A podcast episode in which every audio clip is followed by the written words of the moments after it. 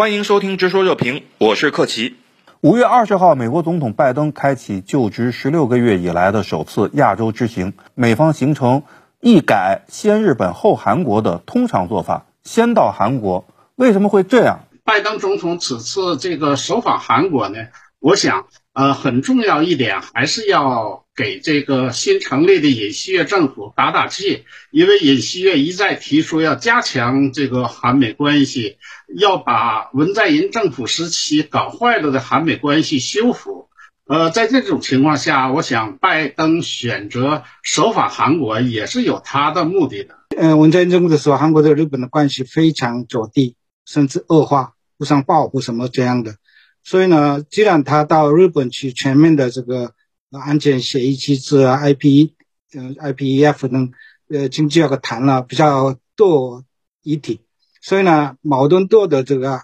韩国跟呃日本之间的矛盾多的，这个韩国先去听韩国的意见，再去日本再谈的话呢，比较顺利的。然后第二个，韩国跟强化这个同盟的关系，应该是示范作用给予其他国家。那包括这个东南亚国家呀，或是这个印度啊，但是呃也担忧的一半，担忧的理由是很简单的，啊，就是呃韩国过于亲美，过于这个靠近美国的选边站，会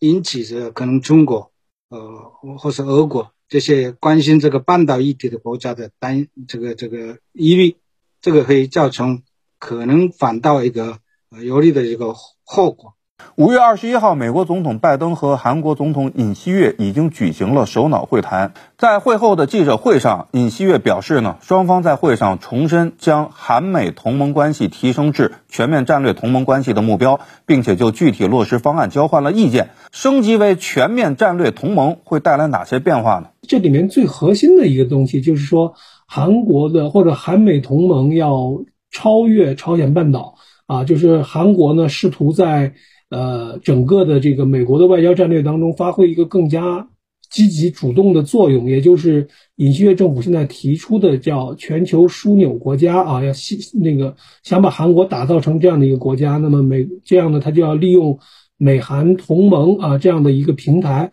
来达到这样的作用，而美国呢也鼓励韩国呢在发挥这样的作用。这次这个呃最大的测试是经济安全跟这个技术同盟关系。这个以色列政府多次强调说技术同盟加上去了，这个呢，政府层次上，呃，韩美同盟里面用写字来啊，这个表达同盟、经济安全、那个技术安全同盟，这是非常重要的。这个，那么尹锡悦政府是否会完全倒向美国？我们看到了尹锡悦在外交方面呢，并非是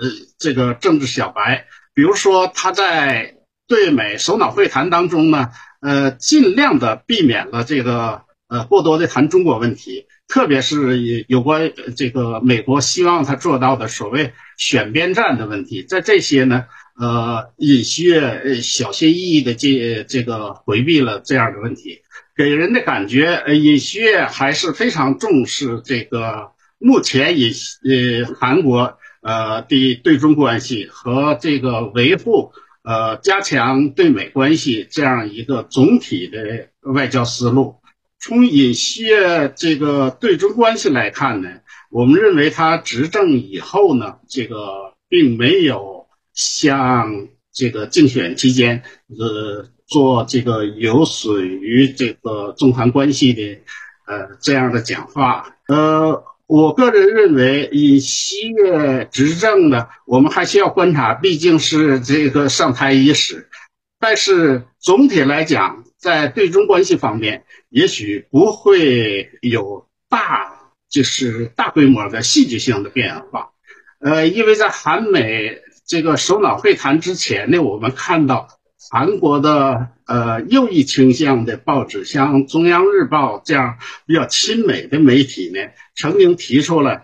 这个韩国过去呃经济靠中国，安保靠美国这样一个做法已经完全过时了，现在应该抛弃这样一个做法，这个完全站在这个美国一边，大致是这样一个要求。韩国一些右翼舆论也有这样的一个提法，但是。这个韩美首脑会谈之后呢，我我们并没有看到这种呃这种变化，也就是说那些比较极端的这个以中国这个呃进行分割的这样的做法呢，我想呃尹锡悦会充分考虑的，毕竟中韩两国关系在经济合作。包括呃国际政治方面都有很多相近的地方，在过去呃这个建交以来，呃建交三十年以来，呃一直有着非常密切的合作。从这点上来看，我想韩国的对中政策不会因为执政党的转变或者是领导人的转变，有一个彻底的颠覆性的变化。好，今天就讨论到这里，感谢您的收听，我们下期再见。